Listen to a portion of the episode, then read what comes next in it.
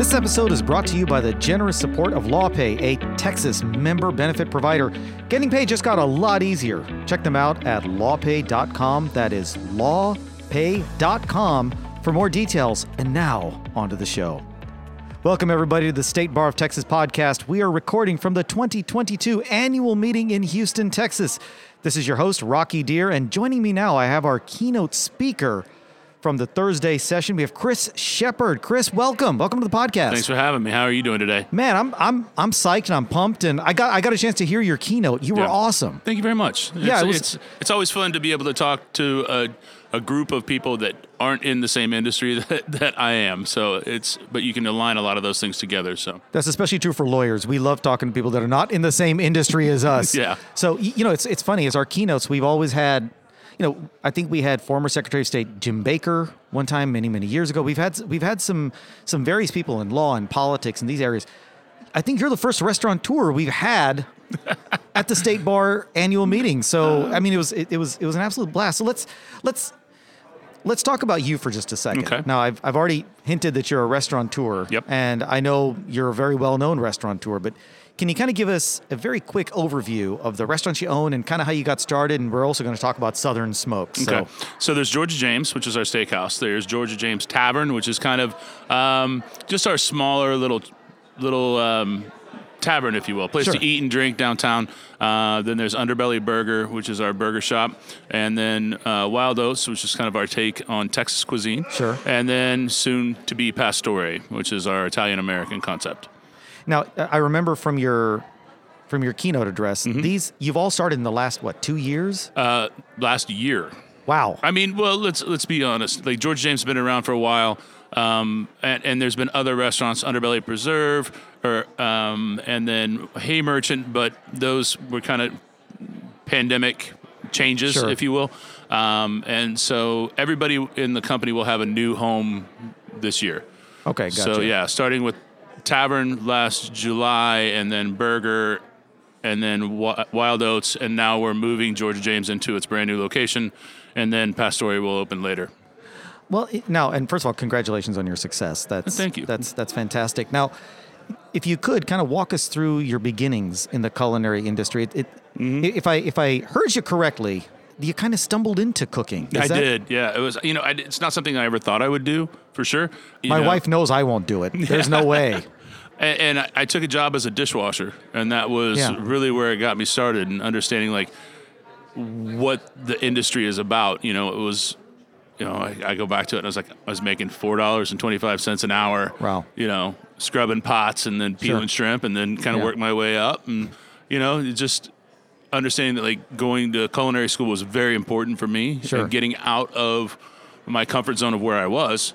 Um, and, and going back to the person that believed in me, and I didn't get to speak on this today, but one of the coolest experiences was um, the chef owner of that restaurant came back to you know he messaged me he was coming to Houston uh, this was three three years ago and taking him and his family to each one of the restaurants at that time um, this was in 2019 uh, and like I had informed all of my staff that like there was a meaningful movement for me that somebody that gave me the opportunity and gave me the chance and believed in me when most people wouldn't Right. um, to show him where we were now and, and having people just come up to him and like thank you so much for showing Chris the way we wouldn't be here if it wasn't for you Right. and it's like that's a true it's a true statement and Wow. like watching the tears flow from his eyes like it was it was amazing Mentorship is a beautiful thing, but you know, speaking of, let's let's talk because you you showed us a video mm-hmm. about what it's like at the dinner rush Yeah. at one of your restaurants.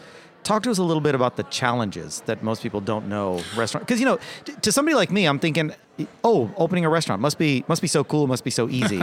And I think you kind of debunked that. So talk to us about the challenges I that mean, you it- every industry has its own challenges, right? And you just learn how to accept them and how to how to deal with those things. But this that video was meant for a purpose because you know when you start talking about what does a day look like, well, there's the purchasing, there's the like the cooking is the easy part, right? The making of the drink is the easy part.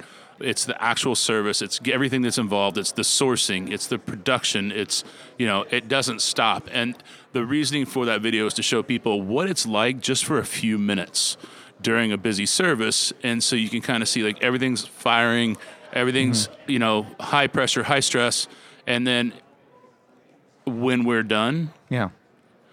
It's 12 1 in the morning Yeah. there's nothing that's like a healthy option for people in our industry to go do you know Right. it's the bar or it's like sitting watching tv but there's no like activities that you can do it's like some a lot of people in this world get off at five o'clock and there's like oh i can go to a baseball game or i can Right. do this or i can Right. that's not that doesn't work in our industry and so that creates dark holes and dark spaces for people Sure. especially when you're sitting in your alone in your apartment at three in the morning like what am i doing like there's those conversations and so that's why the mental health program of southern smoke was so important to us So yeah, that that's that's an excellent segue. There you go. And I promise I did not feed you that line, but you did not so talk to us a little bit about Southern Smoke, what it is, It's- and, and and the mental health challenges Yeah. that you're trying to address. Southern here. Smoke was founded um, in 2015 to help raise awareness and funds for the MS Society. In 2017, um, that that focus shifted after Hurricane Harvey here in Houston, and finding a way to make sure that people in our industry had a safety net, and and that was one of- the hard things to do because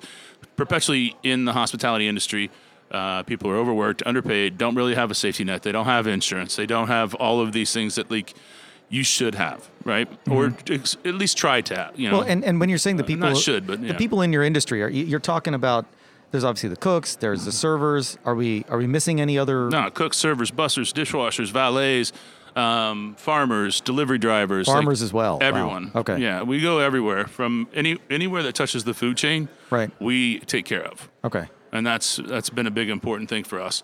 Um, and so uh, having f- the ability to fund people in a time of crisis without any any tape involved, right? We we don't have a max, we don't have a minimum. We don't do it every quarter and look at people's cases. We are day by day, hour by hour, um, crisis by crisis. And so uh, the aspect of when we talked about what we needed to do for the mental health part of it Sure. was because of the, that video that we show and the you know the hours that we work and the need for something like that in our industry. And so it was one of the biggest things that in 2020 we could provide the free mental health care for everybody in the hospitality industry and their kids, which I think is very important as well. There was a big reveal that you made to the legal Mm-hmm. community. Yeah. You know, because th- there's always this question, right? That what's this? What's this restaurateur doing, talking to a bunch of lawyers? What do you? Yeah, that's a big question, It, right? it really is. I mean, why would you? It's like entering the shark's den, right? Unless you're making shark fin soup, why would you be amongst us? But, but but you decided to come and talk to us. Yeah. And so, what was it that you wanted from lawyers? How do we get involved in something? I mean, like at, the beginning, it was just having the conversation of what we do and who we are. And, and like, I always feel that there is a very similar thought process, right? Sure. Lawyers don't just work nine to five, they are always No. constantly. You go to school forever, you put everything on the back burner. That's the same as the hospitality industry, right?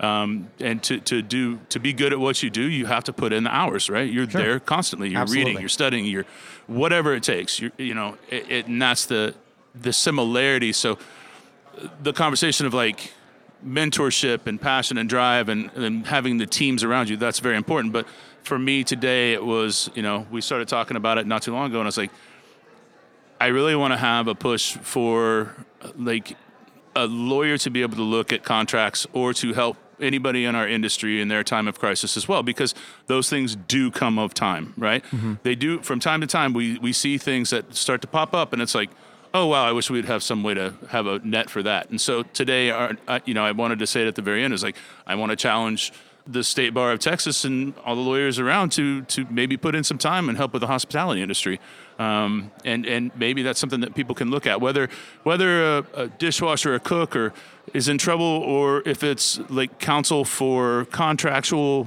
um, Sure. things leases um, making sure that because uh, you know you, a lot of times our industry has a huge failure rate, right? Sure. And it's not necessarily always because the food wasn't good or the service was poor. It's because the way real estate is written. Yeah. Oh, and- wow. Okay, real estate in particular. real- Okay. Well, real estate, contract, contracts, all of it that kind of ties people, the Yeah. legal binding things, and and cooks at the, when when they're given their opportunity to go, they just sign away. Right. Right. And they don't really look at things, and so and it's nothing against you know landlords or partners or anything like that it's not it's basically like having somebody because I can talk to most lawyers, they don't know how to cook, Sure. right? Well, cooks don't know how to read docu- you know, read legal terms because it's not the easiest thing to look at. Right. And so, especially we saw over the pandemic, well, a lot of places closed because they weren't their their lease agreements weren't written right for them, right? Sure. What did they learn from that? And so, just having somebody to bounce those ideas off through Southern Smoke can be very beneficial. Well, you know, it, it, it does look like we've reached the end of our Sorry. of our time. No, no, and and look, this there's a lot more we can talk about, but I do want to thank you, Chris. I want to thank Chris Shepherd for joining us today. Chris, it's it's it's been fantastic. Thank you. If we've got listeners, say lawyers who want to get involved Mm-hmm. with with Southern Smoke, or if they have questions they want to follow up in some way, how can they reach you? And tell us tell us the website that they can go to to find So out more. The website is southernsmoke.org. Um, and Kathryn Lott is uh, the best person to reach out to there. It's Kathryn at southernsmoke.org. Catherine with a C or with a K?